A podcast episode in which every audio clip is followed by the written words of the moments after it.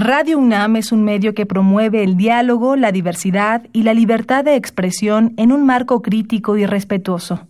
Los comentarios expresados a lo largo de su programación reflejan la opinión de quien los emite, mas no de la radiodifusora. La Facultad de Derecho de la UNAM y Radio UNAM presentan Toda sociedad requiere para su funcionamiento regirse por valores, principios, normas e instituciones. A diario escuchamos, leemos y opinamos sobre temas relacionados con la legalidad. Pero, ¿verdaderamente conocemos nuestros derechos y obligaciones? Tu participación es indispensable. Acompáñanos. Derecho a debate. En la cultura de la legalidad participamos todos. Conduce Diego Guerrero. Hola, ¿qué tal? Muy buenas tardes, bienvenidas, bienvenidos a Derecho a Debate en la cultura de la legalidad participamos todas y todos. Mi nombre es Diego Guerrero y como cada martes les agradecemos que nos sintonicen por el 96.1 FM Radio UNAM. El día de hoy me acompaña en la conducción Aileen Pichardo, quien es estudiante de la facultad, ya concluido sus estudios, ahorita está realizando su tesis, una estudiante activa que incluso también participó en los concursos de la Facultad de Derecho, fue, fue secretaria general de, de entonces obligadamente teníamos que traer alguien que estuviera participando en esas actividades por el invitado y la invitada que tenemos el día de hoy. Aileen, platícanos qué sabes sobre el tema que vamos a abordar el día de hoy, que es el contexto internacional frente al COVID-19. Muchísimas gracias, Diego, en primera instancia por invitarme y a los invitados que ya en un momento los presentaremos, que hará de este espacio eh, un pequeño eh, análisis y reflexión para enriquecer un poquito más la plática y el tema del que vamos a abordar. Y bueno, pues creo que el tema del coronavirus es un, es un tema que nos ha afectado a todos de forma directa o no, pero bueno, crees, creo que es pertinente mencionar que debido a la crisis sanitaria actual en torno a la propagación masiva del virus SARS-CoV-2, se han presentado diversas situaciones que cambiaron de forma drástica nuestras rutinas, empleos, hábitos, educación y la forma de comunicarnos. En pocas palabras, transformó de forma abrupta nuestro modo de vida. El 2020 se ha recordado como el año de los cambios obligados y ha llevado a replantear una vez más cuál será el camino a seguir ante la contingencia sanitaria internacional. Sobre todo, nos ha hecho reflexionar sobre nuestra nueva normalidad.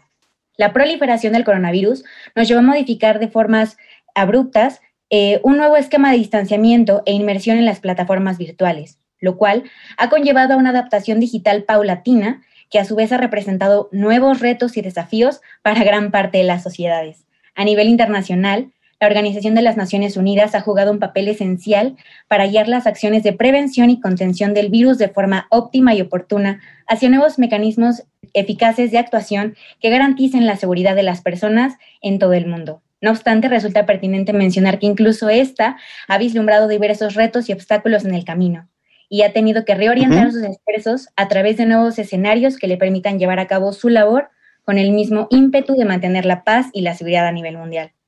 No ha sido ajeno ante esta nueva realidad, ya que como nación hemos vivido en carne propia las repercusiones y efectos de la contingencia sanitaria, y miles de mexicanos han sido víctimas directas de este fenómeno. A pesar de ello, tanto México como la comunidad internacional han redoblado esfuerzos inconmensurables para garantizar el desarrollo óptimo de las labores institucionales y sobre todo del derecho internacional, que sin duda alguna ha sido un eje rector para la seguridad y cooperación entre los estados. Es por ello que el día de hoy hablaremos del contexto internacional frente al COVID-19, desde una perspectiva jurídica que nos permita analizar cada uno de los nuevos retos por cumplir. Creo que a partir de esto serán prácticamente las directrices que podemos abordar, Diego. Gracias a Elín Pichardo que me acompaña el día de hoy en la conducción. Vamos a las voces universitarias. ¿Qué conoce, qué sabe nuestra comunidad sobre el tema que vamos a abordar el día de hoy? Y regresamos aquí a 96.1 FM. Esto es Radio UNAM. Estás en Derecho a Debate. No te vayas. Las voces universitarias.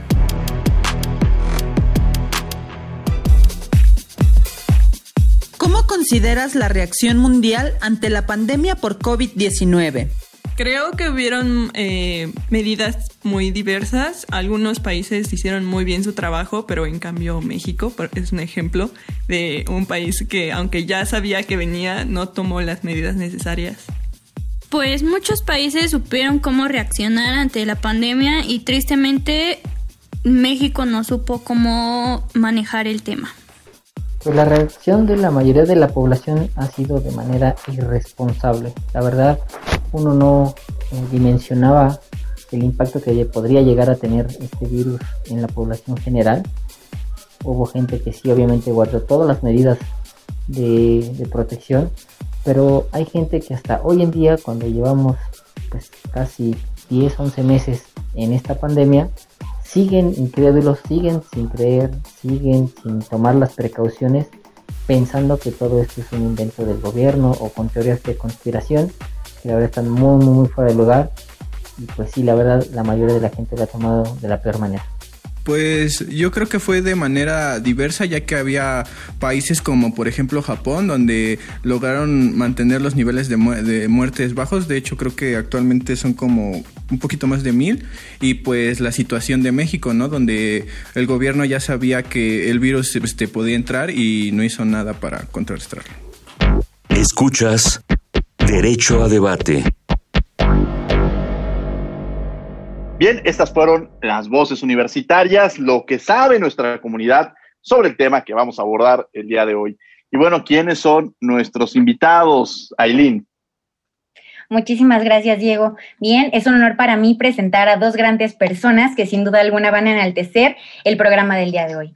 En primera instancia, quisiera dar la bienvenida a la maestra Lourdes Marlec Ríos Nava, consejera técnica y titular del Seminario de Derecho Internacional de la Facultad de Derecho de la UNAM. Bienvenida, doctora. Gracias. Querida doctora, un placer tenerla aquí en Derecho a Debate, una eh, consejera técnica, una titular del seminario muy comprometida en estos temas, con siempre una gran disposición de coadyuvar y, de sumar esfuerzos en, el tema de la difusión, precisamente la cultura de la legalidad, en temas que nos involucran a todos, que es el derecho internacional. Qué placer tener el día de hoy aquí, doctora. Gracias, eh, Diego. Pues es algo maravilloso. Este, la invitación la agradezco de verdad al maestro Diego porque siempre es un placer hablar del derecho internacional y bueno, en estas circunstancias pues vemos que hay muchas muchas cuestiones que tendremos que platicar y que, bueno, se, se torna muy, muy interesante y ameno. Muchas gracias. Gracias. También tenemos aquí al maestro Pablo Arrocha Labuenaga, asesor jurídico de la Misión Permanente de México ante la Organización de las Naciones Unidas. Bienvenido, maestro. Muchas gracias, es un gusto poderlos acompañar desde, desde Nueva York y estar en casa, aunque sea a distancia. En casa, Pablo, además, este, Pablo fue muy activo desde la Facultad de Derecho, un estudiante inquieto que formó parte, este, incluso lo, veníamos platicando, de Philip Jessup y, en otro tipo de, ejercicios dentro de, la universidad en el ámbito internacional. Y esto creo que también es un mensaje para las y los jóvenes que empiezan a involucrarse en estos tipos, en este tipo de temas, que su aspiración es el tema, es llegar a estos espacios internacionales y que esto se vuelva una plataforma de empezar a construir el camino al que quieren seguir. Y además, bueno, Pablo no solamente es abogado, sino es un puma de corazón, como ya lo decía, y músico, y bueno, otras facetas que, tiene mi querido Pablo. Pablo, qué gusto tenerte. Igualmente, el gusto es mío. Y bueno, vamos a empezar con, el tema, ya nos dio una introducción muy interesante a Elín Pichardo sobre el contexto internacional frente al COVID-19. Yo creo que tendríamos que empezar sobre cómo estaba la situación antes del COVID-19 y cómo de pronto este rebrote generó cambios dentro de la comunidad internacional. ¿Cómo podríamos imaginar o cómo, cómo se estaban dando las cosas, querida doctora eh, Lourdes Marlec? Eh, ¿Cómo usted entiende que de alguna manera el pensar el antes y el después del rebrote? Incluso tendríamos que hablar, se dice que eh, nos tendremos que ubicar en una nueva realidad, pero esto es, es, algo muy complicado, porque antes de la pandemia, incluso esto que estamos viviendo lo veíamos en, en las películas ¿no? de ciencia ficción y pensamos que no podría suceder. Las relaciones comerciales, las relaciones migratorias, las relaciones y el tráfico internacional eran eh, fluidos, era una situación pues que se, que, se estaba gestando muy, muy, muy, muy, muy favorecedora a este tipo de relaciones.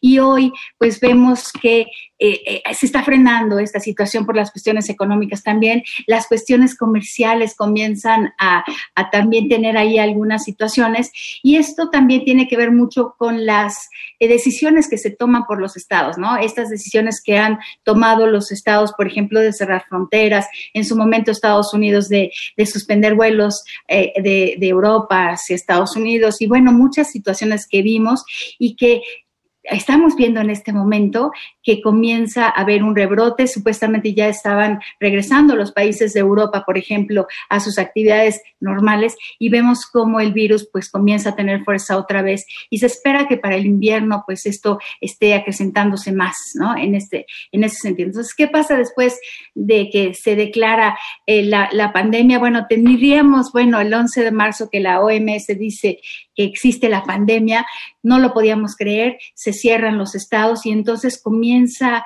eh, eh, pues un freno en el derecho internacional, yo lo considero así porque pues comienza una introspección por parte de los estados y bueno, esto afecta a sus economías y a la relación con los demás estados y esto pues se afecta un poco también por las relaciones Estados Unidos-China. Pero bueno, quisiera también que eh, este, nos hablara Pablo al respecto, por favor, porque además está en el ojo del huracán, porque la ONU pues está muy preocupada por esto.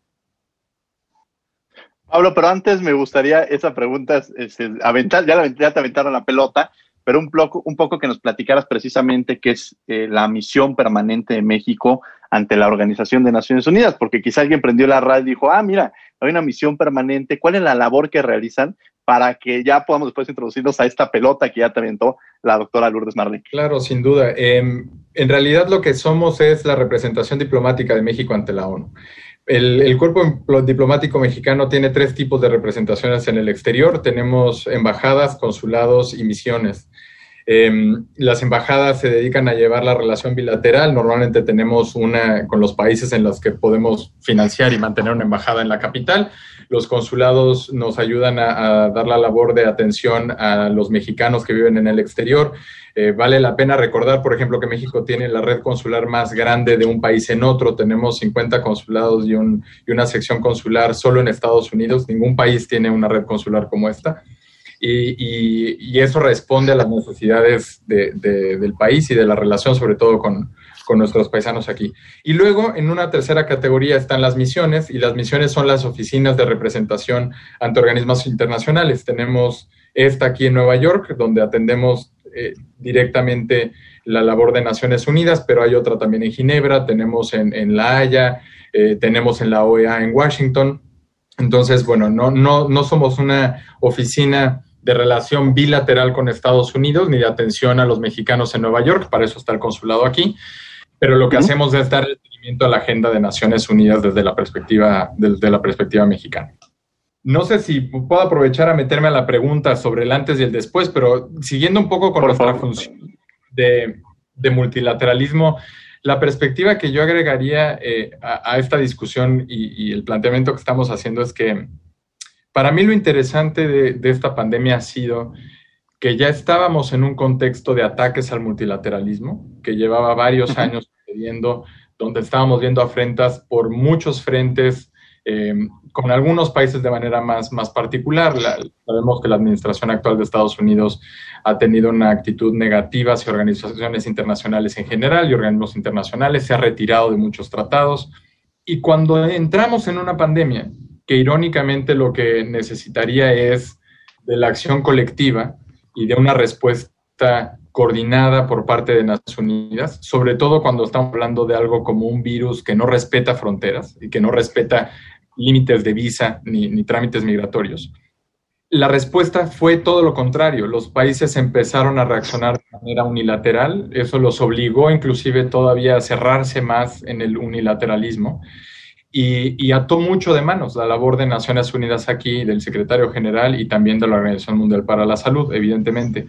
Eh, pero creo que, creo que la premisa para nosotros que marca la, conversación es una frase que ahora ya ha sido muy citada del secretario general, eh, Antonio Guterres, donde lo que dijo fue eh, que nadie está a salvo hasta que todos estemos a salvo.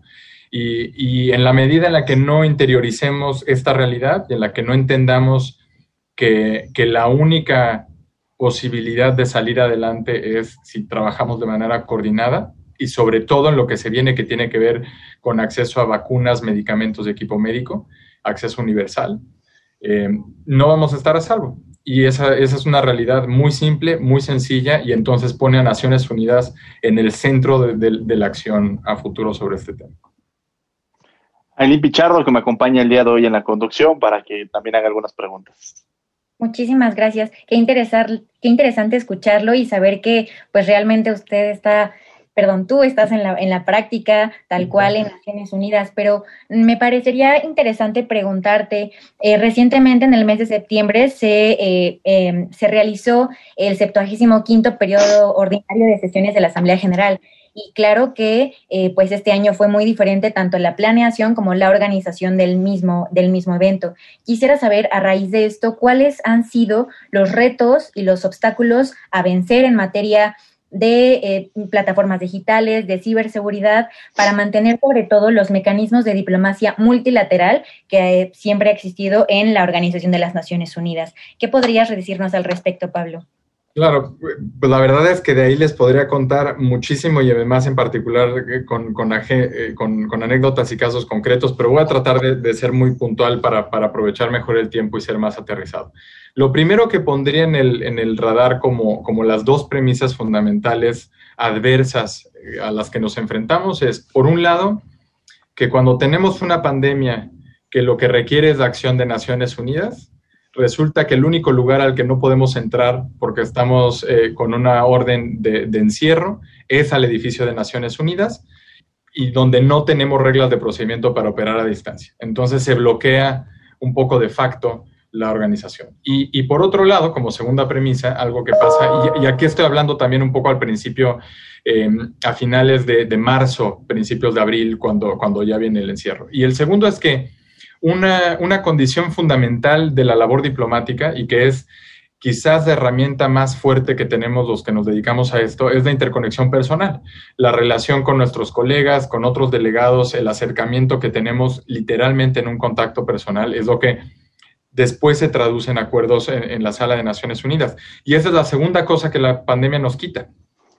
Entonces, eh, cuando nos vimos eh, en estas circunstancias adversas, prácticamente sin edificio y sin colegas y con una necesidad apremiante del mundo de saber qué hacer. Em, pensando un poco de manera creativa, la Asamblea General adoptó una decisión para que se pudieran adoptar decisiones y resoluciones de la Asamblea bajo un mecanismo que se conoce como procedimiento de silencio, donde básicamente se circula una propuesta por escrito, se acordó un plazo de 72 horas y si no hay rompimiento de silencio, que significa que no haya objeciones, esa decisión o resolución se adopta. El único problema de eso es que de facto le, regala una posibilidad de veto a los 193 estados de, la organización, miembros de la organización, porque con que uno objete, la resolución no se adopta. Y en medio de, esa crisis, el 20 de abril, la Asamblea General adoptó la única resolución sustantiva sobre el COVID que, que, inclusive se ha adoptado hasta el momento, que fue una iniciativa mexicana sobre acceso a medicamentos, vacunas y equipo médico, bajo una circunstancia de negociación muy sui generis de una experiencia que fue eh, única para todos nosotros, donde creo que lo más cercano que puedo decir para describirlo es como si nos hubiéramos retrotraído en el tiempo a una época donde no había comunicación digital, ni WhatsApp, ni emails, y donde nuestra arma más fuerte y de hecho la única que teníamos era eh, la palabra escrita. Tuvimos que preparar un texto de resolución con, mucho cuidado para saber que, fuera sustantivo y que, que, estuviera orientado a la acción, pero también que pudiera ser susceptible de consenso en la Asamblea General y hacer una dinámica de consultas y de compartir información y transparencia vía escrita, porque no podíamos tener reuniones y porque no podíamos reunirnos todavía, ni siquiera de manera virtual. Las plataformas virtuales estaban empezando a surgir como una posibilidad para ver qué hacer.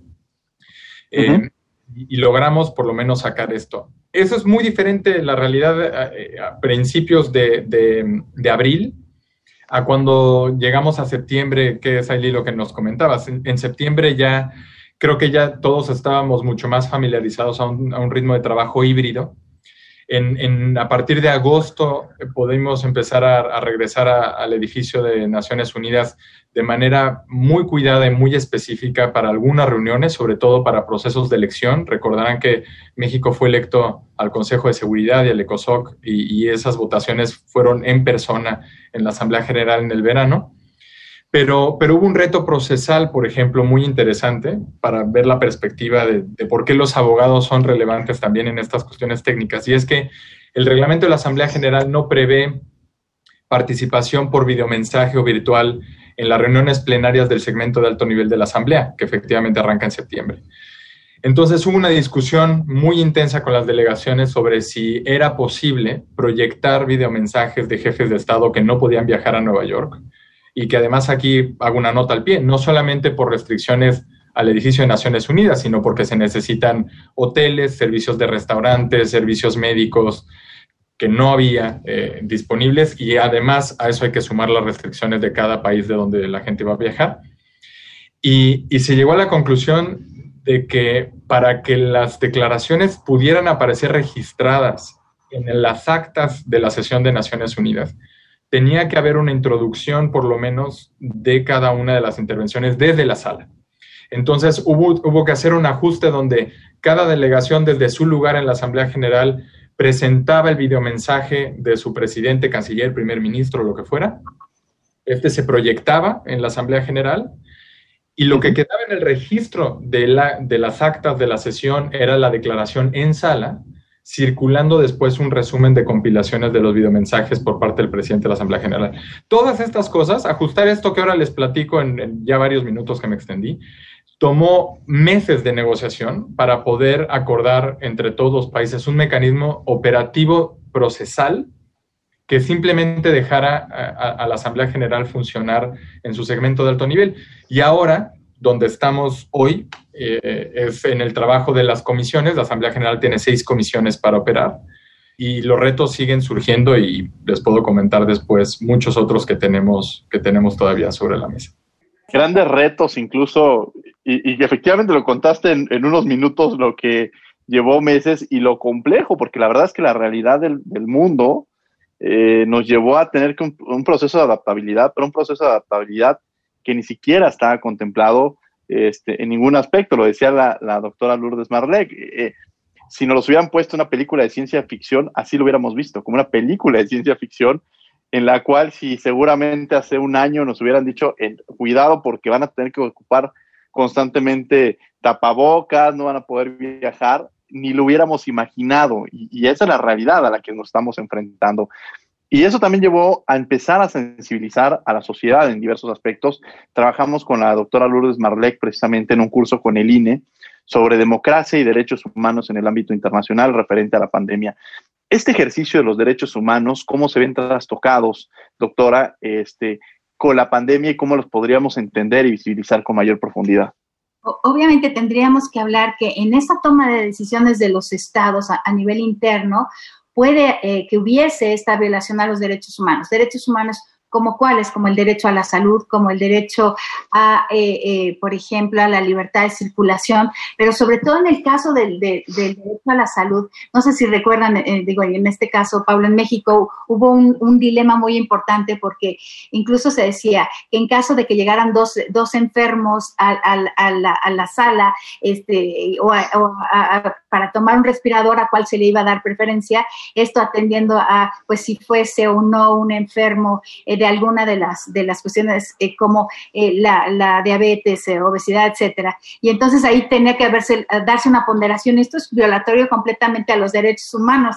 Entonces, ahí podríamos hablar en específico, pues, de la Comisión de, Derecho, de Derechos Humanos, la Comisión Interamericana, pues, que estableció, pues, la resolución 2020 con el objeto de establecer unos límites con precisamente el hecho de limitar el actuar de los estados para que no se vulneren los derechos humanos y que obviamente sí, pues eh, se dé el, acceso a la salud, pero que en ese intento no se trastoquen otros derechos, otros derechos que también son importantes, porque incluso, pues con estos confinamientos ha habido otros problemas importantes que se han generado a grupos vulnerables, por ejemplo, a las mujeres en caso de la violencia de género, y esto a nivel internacional. Y hemos visto que en la mayoría de los estados ha aumentado eh, eh, pues, de manera severa este, esta, esta, esta discriminación discriminación a la mujer y la violencia intrafamiliar.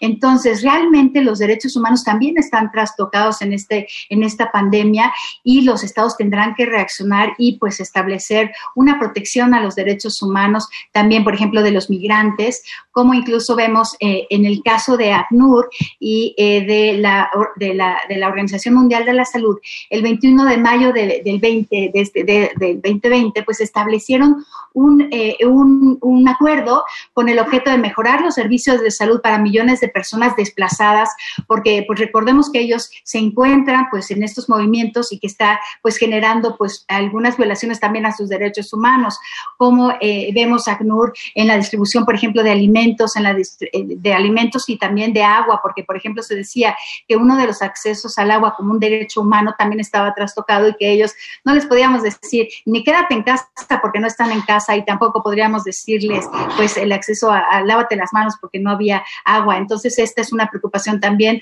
de organismos internacionales como estamos comentando.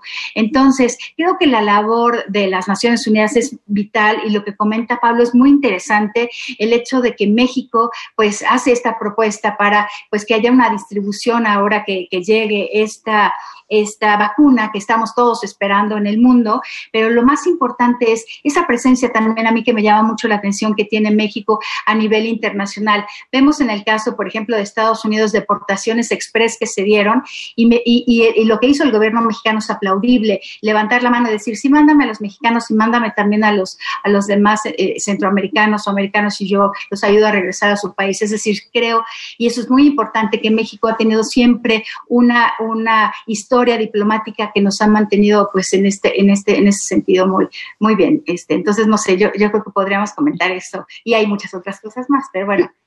Qué, interesante eso, eso que refuerza la doctora Lourdes Marlec del papel que ha jugado a través de la historia México en su labor internacional. O sea, de alguna manera, si nos enfocamos desde el exilio español, hablar de Chile, este, en este momento incluso, habla una labor de, de una posición humanitaria y eso también refleja, yo últimamente lo he dicho, que nos, nos llena de orgullo como universitarios que las posiciones claves que también se está jugando en el ámbito internacional las estén ocupando universitarios. ¿Y por qué lo resalto? Porque creo que la esencia de la universidad es esa construcción humanística que permite de alguna manera tener una, una visión mucho más amplia. Tenemos a, desde luego a Pablo, al propio doctor Juan Ramón de, de la Fuente, a Jorge Islas, que lo tuvimos hace un par de semanas también aquí en el programa. Es decir, realmente son con un gran espíritu universitario y creo que eso influye bastante, eh, doctora Lourdes Marlec. Aileen Pichardo, que me acompaña el día de hoy en la conducción. Gracias.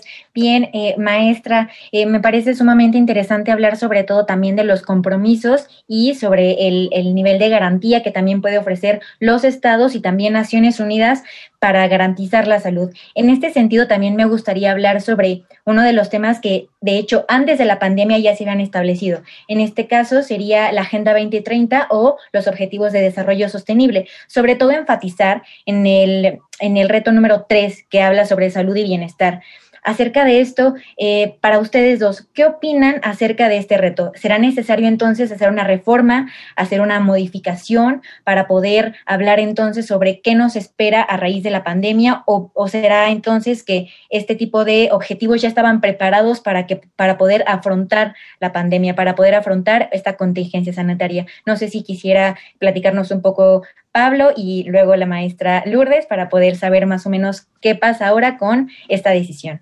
Claro, yo creo que, yo no creo que, lo que necesitamos es modificar o repensar la Agenda 2030 ni los ODS. Yo creo que los ODS hay que entenderlo como, hay que entenderlos como lo que son, que es la delimitación que hizo la comunidad internacional de los estándares de vida que queríamos alcanzar en, en diferentes ámbitos de nuestra realización como, como país y como sociedad.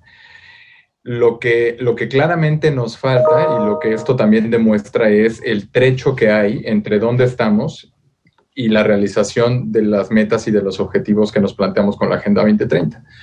Y yo creo que, que, básicamente lo que estamos evidenciando es la, radio, la radiografía de, de, cuál es la tarea pendiente y dónde tenemos que reforzar todo, nuestras políticas públicas, nuestra, nuestra eh, ejecución de, cumplimientos de, tratados internacionales y de derecho interno.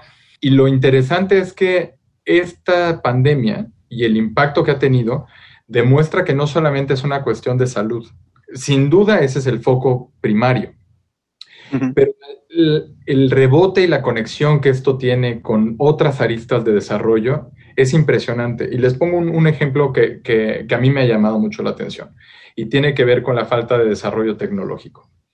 Estamos entrando en una nueva etapa, eh, como sea que la queremos definir, pero todo el mundo ahora habla de la nueva normalidad, donde, donde tenemos em, reuniones por videoconferencia, donde, donde ahora ya eh, irónicamente también nos sentimos más conectados porque, porque todos encontramos alguna plataforma electrónica donde nos vemos y donde ya se pueden llevar a cabo las reuniones y demás, pero no, no calibramos ni dimensionamos que esta no es la misma realidad para, para todos en todas las partes del mundo. Y que no todos tienen el mismo acceso de conexión a Internet, que no todos tienen el mismo acceso a equipos de cómputo, y que por lo tanto esta nueva realidad no es una nueva realidad que, en este momento sea viable y sustentable para todos. A mí me, ha tocado eh, participar en muchas reuniones de negociación en Naciones Unidas donde dependiendo de qué delegación estemos hablando y dónde están ubicados, de repente pierdes a delegados y a delegaciones simplemente por una mala conexión en la calidad de Internet, que, que entonces no están en igualdad de circunstancias. Y esa premisa a partir de la cual trabajamos en Naciones Unidas de igualdad soberana de los estados, donde, donde México tiene el mismo peso que Estados Unidos y tiene el mismo peso que Mauricio y tiene el mismo peso que Lesoto, pues nos damos cuenta que, en una plataforma virtual la realidad cambia. Por poner otro ejemplo, hubo en el verano audiencias públicas en un proceso para la, la elección de, del próximo o próxima fiscal de la Corte Penal Internacional Em, se, hizo un proceso que preseleccionó a algunos candidatos que tuvieron estas audiencias vía remota y desafortunadamente la conexión de la candidata que estaba en Uganda no era la misma que los otros candidatos que todos estaban en, el norte de América o en Europa y literalmente se fue su señal. Y, eso tiene un impacto profundo en la valoración de su candidatura, de su entrevista de trabajo y de, de, la audiencia que está teniendo con Estados parte. Y no es un problema que tenga que ver con su mérito ni su capacidad, tiene que ver con, el acceso a desarrollo tecnológico. Todo esto para decir, y contestando a, a, tu pregunta sobre la Agenda 2030, que, que yo creo que por eso hay que volver a mirar la integralidad de la agenda como tal. Y, esa es algo, e, esa es una premisa que ha sido fundamental en el proceso de seguimiento de, implementación de la agenda y sobre todo la labor que ahora tiene el ECOSOC eh, en, este, en este seguimiento, donde si bien hay objetivos de desarrollo sostenible dirigidos a materias en específico con metas que hay que cubrir, todos se integran para, para generar un todo que es necesario para lograr el desarrollo sostenible. Y entonces, si nos hace falta una parte, vamos a seguir cojos en, el tema de desarrollo. Y si nos sigue haciendo falta el acceso a medicamentos y a vacunas, vamos a seguir tan cojos como si nos hace falta educación, porque no, todavía no hemos tocado temas del, impacto que esto tenía en educación y no hemos entrado a temas de paz y seguridad y el impacto que esto ha tenido en conflictos armados, en el aprovechamiento de grupos terroristas para, abusar de, la pandemia de COVID eh, y la dificultad de mantenerse ese al fuego. En fin, literalmente lo que esto demuestra es la integridad de la agenda, integralidad, perdón, de la Agenda 2030 y cómo tenemos que entenderla como un todo al que tenemos que avanzar, sí, con metas nacionales, pero sin lugar a dudas en un esfuerzo concertado multilateral, porque si no, no llegamos. Sí, claro, y las grandes diferencias que, que habla Pablo, incluso las hemos vivido con los estudiantes. El Internet, sí, la banda ancha, pero vámonos a, estudiantes que me dicen, maestro, no me puedo conectar porque ya no hay luz en mi pueblo. O sea, tuvimos un conflicto. Entonces, las grandes desigualdades, y partiendo de que hay Internet, pero además del Internet hay otros contextos en los cuales tampoco pueden tener los, los estudiantes. Lo partimos de los estudiantes y lo empezamos a escalar, escalar, escalar, escalar, hasta llegar precisamente a estas diferencias tanto colectivas y estas diferencias internacionales que tú bien este, mencionas, Pablo, porque creo que algo que vino a generar esta pandemia es no atraer necesariamente, sino a visibilizar y a potencializar los grandes este, conflictos. estos grupos en situación de vulnerabilidad mm, estaban, existían, pero se ha potencializado, como le decía la doctora Lourdes Marlec, la violencia en, en los hogares, pero también incluso los trabajadores informales que, que tienen que salir a la calle porque pues, esas son las condiciones para poder tener alimento, los indígenas que la información está llegando con ellos muchas veces. Entonces, creo que dentro de esta pandemia se potencializaron las grandes desigualdades sociales que no fueron atendidas en su momento, porque no fue una generación espontánea esta pandemia, sino fue resultado de no atender los derechos económicos, sociales, culturales y ambientales y de no haber atendido también a estos grupos en situación de vulnerabilidad. A Eli Pichardo, quien nos acompaña en la conducción y que también ya le había hecho una pregunta a la doctora Lourdes Marlec, pero ya, me metí yo. No, no, es que lo, que dices es muy interesante. Y bueno, en relación a, a, lo, a lo que comentabas eh, de los objetivos de desarrollo eh, sostenible, tendremos que, efectivamente, como dice Pablo, pues eh, verlos de, manera universal, es decir, cada uno es importante, porque obviamente los 17 objetivos son muy importantes, porque además si nos fuéramos por relación que no la hay, o sea, no podemos decir que uno es más importante que otro, y tú nos hablabas de la salud y el bienestar, pero también antes pues, está la pobreza y está el, eh, eh, pues precisamente el hambre cero, y obviamente en México tenemos este problema tan grande de desigualdad económica, y, y yo quería ir, bueno, al cuarto, que precisamente es la educación de calidad.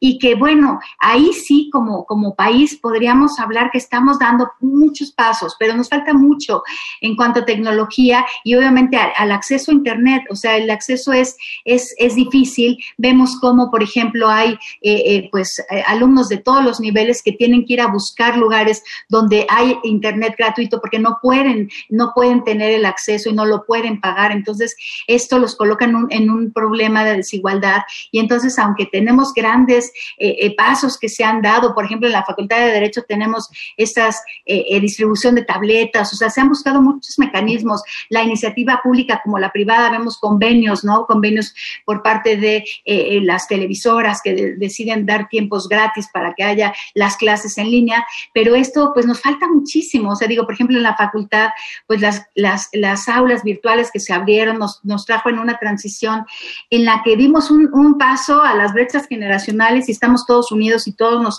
hemos transformado, pero esto, como dice Pablo, ha sucedido a nivel internacional en esta representatividad de los estados en los organismos internacionales y vemos esa fuerza que, que para mi punto de vista han cobrado los organismos internacionales como ya comentamos la ONU, como ya comentamos la Organización Mundial de la Salud, la Organización Panamericana de la Salud, y bueno, obviamente, pues la OEA también ha estado trabajando en este, en ese sentido para frenar la desigualdad, porque en realidad, pues esta agenda lo que busca es precisamente, pues que se busque el desarrollo, que haya una cooperación y, que obviamente tendremos que hablar también, por ejemplo, el caso de OIT, el caso de, de los trabajos. Y obviamente no es lo mismo hablar de trabajo en Europa, que obviamente hay hay un poquito más de ahorro y de hecho la, la, cultura del ahorro, pero ya, ya a ellos también ya se les ha agotado. Ahorita vemos a los estados, bueno, como Francia, como Italia, que están en estos, en estos, eh, en estas emergencias de esta, eh, eh, de estos rebrotes y España también y de hecho la, el, gran paro que hay en España que pues está generando ya a nivel internacional una crisis que obviamente si nosotros lo vemos muy fuerte también en, los demás estados se está generando y dice Pablo, habrá que hablar de otras cuestiones importantes que, pues, que no se han hablado, como los movimientos eh, eh, eh, bélicos y todo lo que tendremos también por otra parte respecto a tratados y que va a llegar un momento en que exista una imposibilidad del cumplimiento de los tratados. Ayer hablaba con el doctor Becerra en el radio precisamente de esta situación en la que también los tratados internacionales van a verse trastocados por estas, por estas situaciones, problemas, por ejemplo, como Argentina, en el caso de a lo mejor en algún momento llegar a incumplir sus obligaciones internacionales y esto también podría, de, de esto también tendríamos que hablar en el derecho internacional internacional.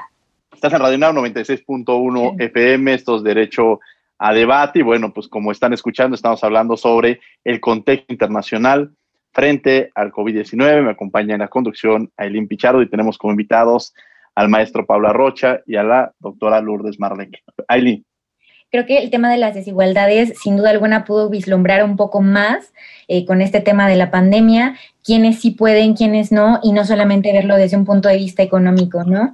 Pero creo que también hablando de desigualdades, algo que preocupa mucho hoy en día a los estados es que pues son pocos los países que tienen la capacidad y la infraestructura para desarrollar parte de las vacunas que serán sin duda alguna una protección para los ciudadanos. Sin embargo, me parece también pertinente mencionar que en algún hace unos meses se desarrolló y se impulsó una iniciativa por parte de la Organización Mundial de la Salud hacia el mecanismo COVAX, el cual eh, tiene la eh, el objetivo de poder garantizar el acceso justo y equitativo a cada uno de los países, el cual es una especie de acuerdo entre farmacéuticas y estados, ¿no? Y que se comprometen a que todos los países, independientemente de tengan eh, la economía o no, eh, puedan acceder a este tipo de, cosas. En este sentido, Pablo, me gustaría eh, saber tu opinión al respecto acerca de qué nos espera a través de este tipo de, acuerdos de manera eh, multilateral. Eh, en el caso de México,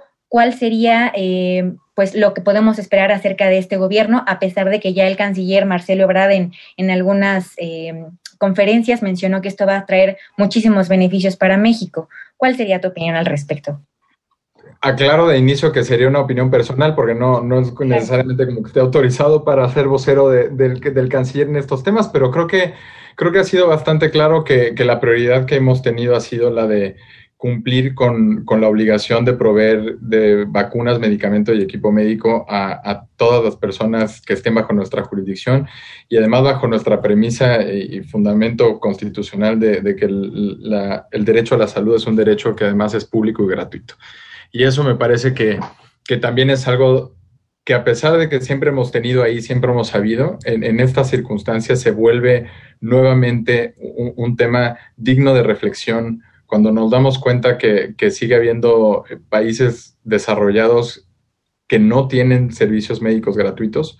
Eh, la valoración que hacemos de nuestra realidad nacional también, también es diferente. Em, agregaría que, además de, de todos los acuerdos que se están buscando para, para garantizar el, acceso a vacunas en cuanto estén disponibles. También ha habido una, firma muy importante de un acuerdo con la oficina de la UNOPS, que es la oficina de Naciones Unidas, eh, básicamente que, que, sirve para la regulación de contrataciones públicas. Y esto lo que, lo que por lo menos nos, busca garantizar también a nivel país es, es un poco más de transparencia y, legalidad en, en, los procesos de licitación, que, que, con lo que se nos viene de, de venta y compraventa de, medicamentos, pues no es una cosa menor. Y, y, me parece que eso también es un paso importante a tomar en cuenta desde esa otra perspectiva, que no es nada más el acceso, sino sino eso, que el, proceso de licitación sea transparente, sea legal, eh, que, no haya corrupción y que haya además un seguimiento de Naciones Unidas en, todo este proceso. Volviendo un poco, no, tanto a, a, las cuestiones específicas de, de, algún acuerdo en específico, pero, pero ¿dónde estamos? Yo regresaría un poco a la resolución que planteó México desde, desde abril y creo que, creo que eso es lo importante de esa, de esa resolución. Algo que no mencioné es que el origen de la resolución es un planteamiento que hizo eh, el presidente López Obrador en, una cumbre virtual del G20. En esa cumbre virtual, lo que dijo fue que Naciones Unidas tenía que tomar alguna decisión justamente con todo lo que se venía y con algunos puntos muy en específico que tenía que ver con el acceso básicamente de manera pública y gratuita a, estos, a estos equipos. Y con la conducción del, del embajador de la fuente, que eh, Diego lo mencionaban y, sobra decirlo porque, porque todo lo que podemos decir del embajador de la fuente ya sobra a estas alturas del partido, pero con una gran visión humanista, que por cierto también es el enfoque con el que entramos en campaña al Consejo de Seguridad, de poner al individuo en el centro de la acción.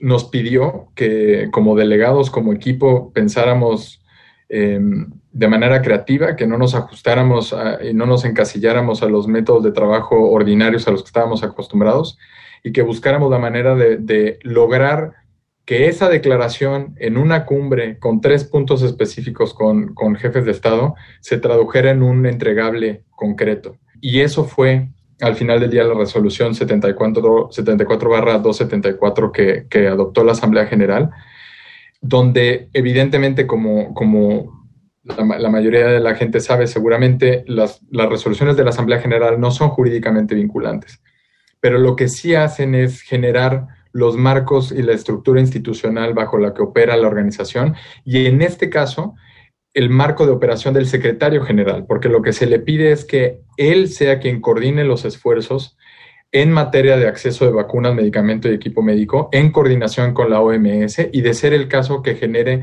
una, em, lo que en inglés llaman una task force, una, fuerza de tarea de, coordinación de, varias entidades de Naciones Unidas para poder agilizar estos procesos eh, de acceso una vez que, las vacunas estén disponibles. Entonces, creo que, que que hay dos dimensiones de la discusión. Una es tal cual el desarrollo en laboratorio y, la compra y venta y el acceso a los medicamentos, pero otra que sí tiene que ver con la, con la perspectiva de la diplomacia multilateral y de la cooperación internacional, que tiene que ver con, con la gestión y coordinación que tiene que ser global, que no podemos ver de nueva cuenta, como hablábamos al principio, hacia el unilateralismo, para poder garantizar que, todos tengamos eh, eh, acceso a, estos medicamentos. Creo que el, otro día estaba viendo eh, un episodio del programa de John Oliver que le dedica su segmento a la, a la OMS y tiene una frase que, que, me pareció brillante. Bueno, él en general me parece brillante, su programa también, pero esta frase fue, fue muy clave. Y lo que dijo es que los estados y la comunidad internacional está tan preparada para abordar esta pandemia como lo está el país menos desarrollado de la comunidad internacional. Y creo que tiene toda la razón. Si lo pensamos con un poco de, detenimiento, en la medida en la que haya un Estado que esté menos eh, preparado para hacer frente a estos retos, eso se convierte en realidad en, el alcance de la fortaleza que, y de eficiencia que tenemos como comunidad internacional, porque, volvemos a la premisa del secretario general, en este tema de un virus, hasta que no estemos a salvo todos, no está a salvo nadie. Y, pensar en, o mejor dicho, dejar fuera de la ecuación y dejar fuera del pensamiento la estructura que necesitamos de, coordinación internacional para lograr estos objetivos es cometer un error fatal y, eso es una equivocación con la que nos vamos a tropezar eh, eh, a la vuelta de la esquina si no atendemos esto desde un inicio. Ailey Pichardo. Muchísimas gracias. Claro, creo que es arduamente una labor conjunta, no solamente eh, incluso de Naciones Unidas, sino de todos los estados y de todos los actores que participan dentro de la toma de decisiones a nivel internacional. Y que claro está, para, para todos eh, es necesario un esfuerzo para poder llegar a mejores condiciones y a mejores soluciones eh, a través de la cooperación internacional. Eh, por otra parte, y algo que me gustaría escuchar también eh, por parte de la maestra Marlek, es que usted tocó un punto sumamente interesante, que sería qué va a pasar ahora con el rebrote en torno a la migración internacional, que también pues este fenómeno continúa y continúa antes de la pandemia e incluso después. También hemos visto que en meses anteriores, incluso semanas, eh, se da el surgimiento de una nueva caravana migrante en Centroamérica y que también esto es sumamente preocupante, no solamente para los países emisores, sino también para los países de tránsito y receptores. Entonces, con este contexto de la contingencia sanitaria, eh, más allá de exponer sus vidas, es cuáles son las condiciones en las que los estados y las instituciones están eh, preservando los derechos humanos de estas personas, de estos migrantes. ¿Cuál sería entonces eh, parte de los protocolos que en este caso México y la comunidad internacional deberían seguir, tomando en cuenta, claro está, esta contingencia sanitaria, maestra?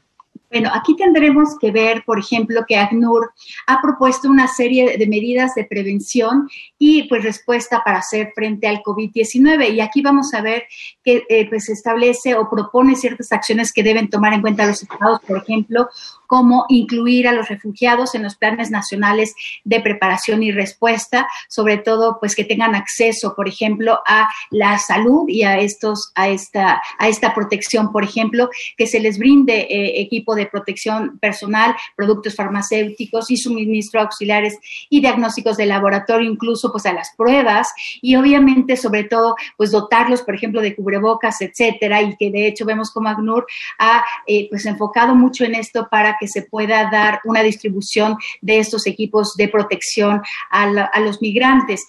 Por otra parte, pues habrá que vigilar en las estaciones migratorias, pues que no, pues, eh, pues ocurran, eh, pues una evolución de contagios, ¿no? Y evitar a toda costa que se den en este sentido estos, estos contagios. esto es muy complicado y entonces establecer medidas de seguridad, por ejemplo, y pues obviamente ya eh, comentamos, pues estas medidas de salud y es decir, que tengan acceso a la salud y por otra parte, pues capacitar también a los trabajadores pues, eh, de la salud, a, los miembros del Instituto Nacional de Migración en este caso, eh, que, pues, que está al, tanto de ellos. Y obviamente una de las cosas que preocupa en este momento de, estas, de estos migrantes será precisamente pues, establecer ciertas políticas públicas pues, en medida precisamente en combate a esta, a esta propagación del virus pues, para estos migrantes, porque obviamente ellos no están en una situación como comentamos de quédate en casa, porque en, en realidad pues hay una situación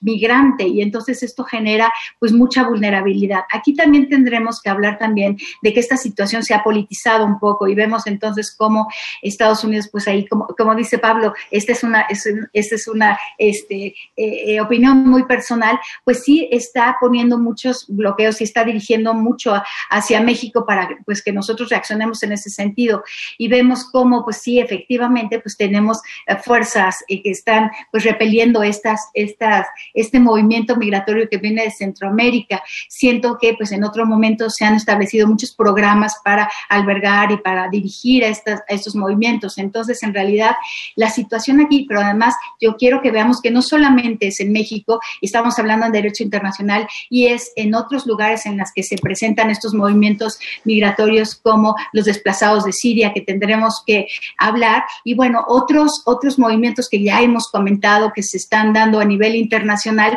también ha generado otros desplazados y que están en estas condiciones eh, pues de las que comentamos y que preocupan, eh, pues que en el caso, por ejemplo, de, Europa, que pues que llegaron con esta, con este movimiento eh, pues de Siria y que pues llegaron y que pues obviamente pues ya no hay trabajo para ellos y hay muchas situaciones que pues se están poniendo en riesgo a estos, a estos migrantes. También podríamos hablar en, en, en otra situación, eh, por ejemplo, en el caso de, Estados en guerra como Yemen o como Nigeria, pues también que ellos no están exentos del COVID y que eh, obviamente tendremos que ver cómo se están medidas para, para establecer la salud de esos migrantes.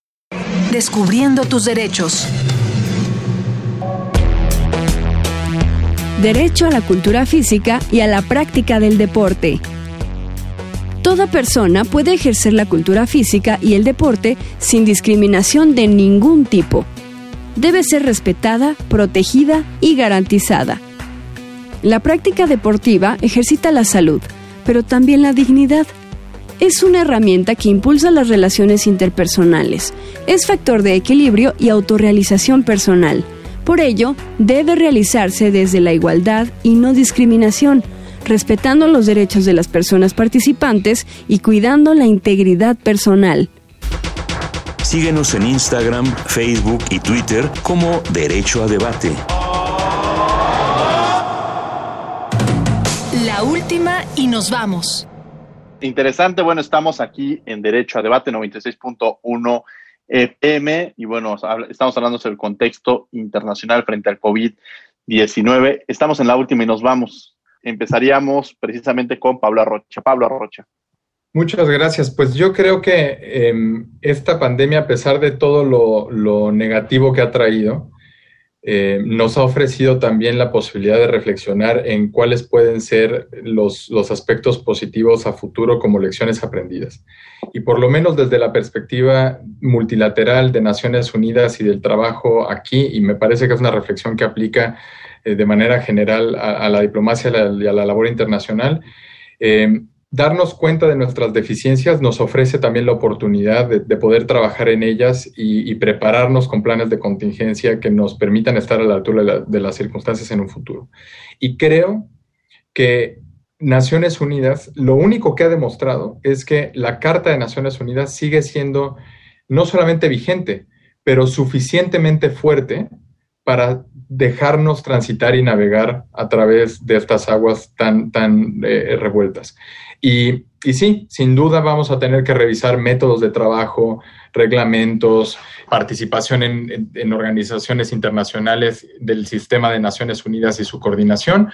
Eh, pero todo eso forma parte de, la evolución y el crecimiento de las organizaciones y de las instituciones. Eh, y esto no es nuevo y esta es una buena oportunidad para hacer un corte de caja y revisar pero quizás lo que rescataría y subrayaría mucho es que Naciones Unidas sigue siendo relevante. Naciones Unidas sigue siendo el punto de referencia para tratar todos estos temas y para tratar de buscar soluciones coordinadas, compartidas y concertadas, y que a pesar de lo que estamos viendo en estos tiempos de vuelta, por lo menos por algunos estados, hacia el unilateralismo, no es el camino correcto y que sin duda la apuesta tiene que ser al multilateralismo y que la diplomacia del siglo XXI podrá ser digital o no, podrá ser en persona o no, pero de que tiene que ser multilateral, tiene que ser multilateral y de que tiene que ser compartida, tiene que ser compartida.